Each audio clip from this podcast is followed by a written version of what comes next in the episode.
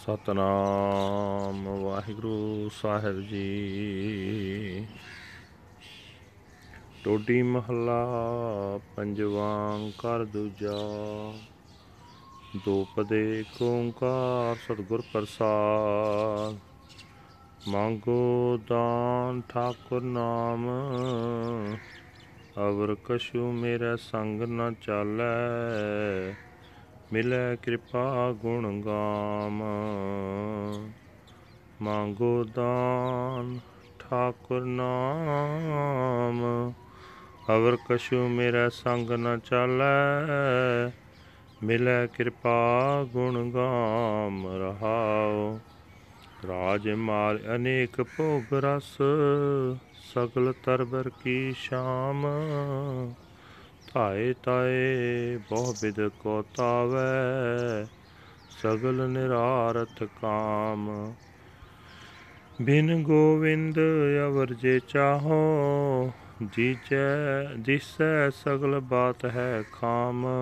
ਕੋ ਨਾਨਕ ਸੰਤ ਰੇਣ ਮੰਗੋ ਨੀਰੋ ਮਨ ਪਾਵੈ ਵਿਸਰਾਮ। ਬਿਨ ਗੋਵਿੰਦ ਅਵਰ ਜੇ ਚਾਹੋ ਜਿਸੈ ਸਗਲ ਬਾਤ ਹੈ ਖਾਮ ਕੋ ਨਾਨਕ ਸੰਤ ਰੇਨ ਮੰਗੋ, ਮੇਰੋ ਮਨ ਪਾਵੈ ਵਿਸਰਾਮ।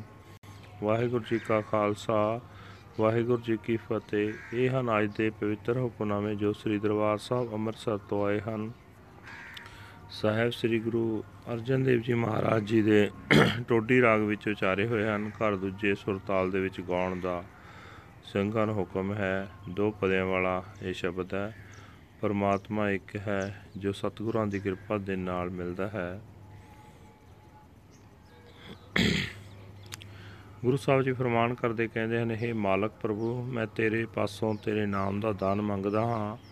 ਕੋਈ ਵੀ ਹੋਰ ਚੀਜ਼ ਮੇਰੇ ਨਾਲ ਨਹੀਂ ਜਾ ਸਕਦੀ, ਜੇ ਤੇਰੀ ਕਿਰਪਾ ਹੋਵੇ, ਤਾਂ ਮੈਨੂੰ ਤੇਰੀ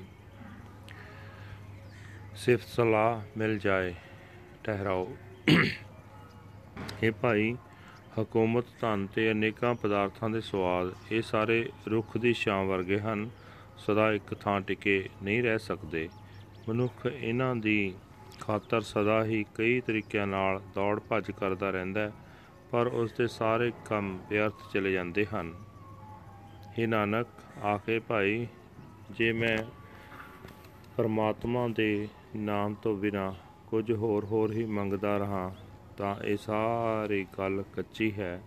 ਮੈਂ ਤਾਂ ਸੰਤ ਜਨਾਂ ਦੇ ਚਰਨਾਂ ਦੀ ਧੂੜ ਮੰਗਦਾ ਹਾਂ ਤਾਂ ਕਿ ਮੇਰਾ ਮਨ ਦੁਨੀਆ ਵਾਲੀ ਦੌੜ ਭੱਜ ਤੋਂ ਟਿਕਾਣਾ ਹਾਸਲ ਕਰ ਸਕੇ।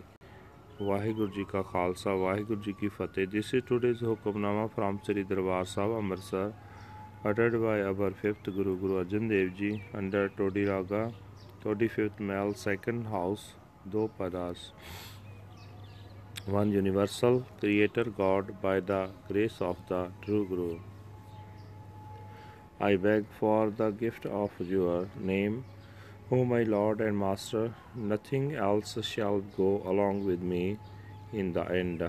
By your grace, please allow me to sing your glorious praises. Pause. Power, wealth, various pleasures and enjoyments, all are just like the shadow of a tree.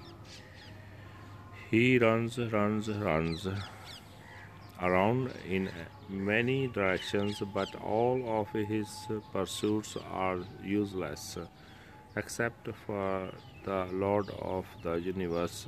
Everything he desires appears transitory Says Nanak, I beg for the dust of the feet of the saints, so that my mind may find peace and tranquility.